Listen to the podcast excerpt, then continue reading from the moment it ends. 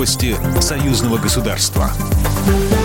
Здравствуйте, в студии Екатерина Шевцова. Москва констатирует, что действия митингующих в Беларуси не приводят к стычкам с правоохранителями, заявил в понедельник пресс-секретарь президента Российской Федерации Дмитрий Песков, выразив надежду, что столкновению удается избегать и впредь. Представитель Кремля отметил, что различные митинги не приводят к беспорядкам. Соответственно, это и не вынуждает правоохранителей применять какие-то жесткие меры, сказал он.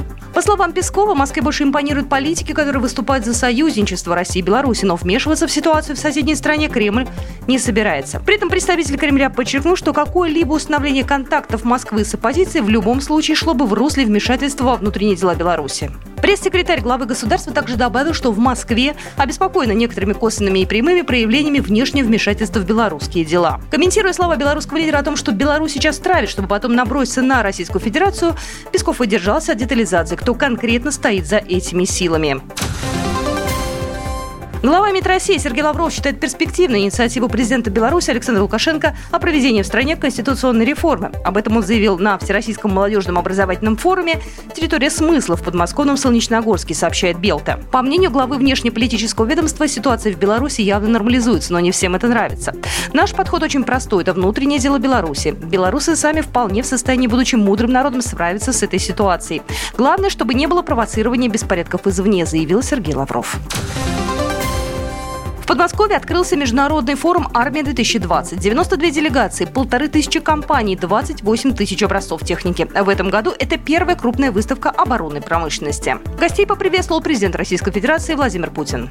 Многочисленные гости смогут увидеть возможности наших вооруженных сил познакомиться с новейшими достижениями отечественной и зарубежной оборонной промышленности, с успешными проектами международной кооперации.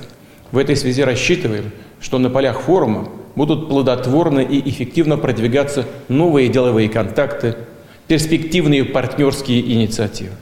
Среди новинок боевая машина для стрелков-зенитчиков, беспилотные летательные аппараты и суда на воздушной подушке. Также в эти дни стартовали армейские игры «Армии-2020». Наиболее зрелищным состязанием армейских международных игр по праву считается танковый биатлон.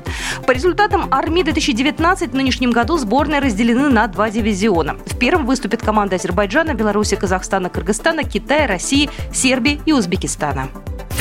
Программа произведена по заказу телерадиовещательной организации Союзного государства. По вопросу размещения рекламы на телеканале «Белрос» звоните по телефону в России 495 637 65 22. В Беларуси плюс 375 44 759 37 76. Новости Союзного государства.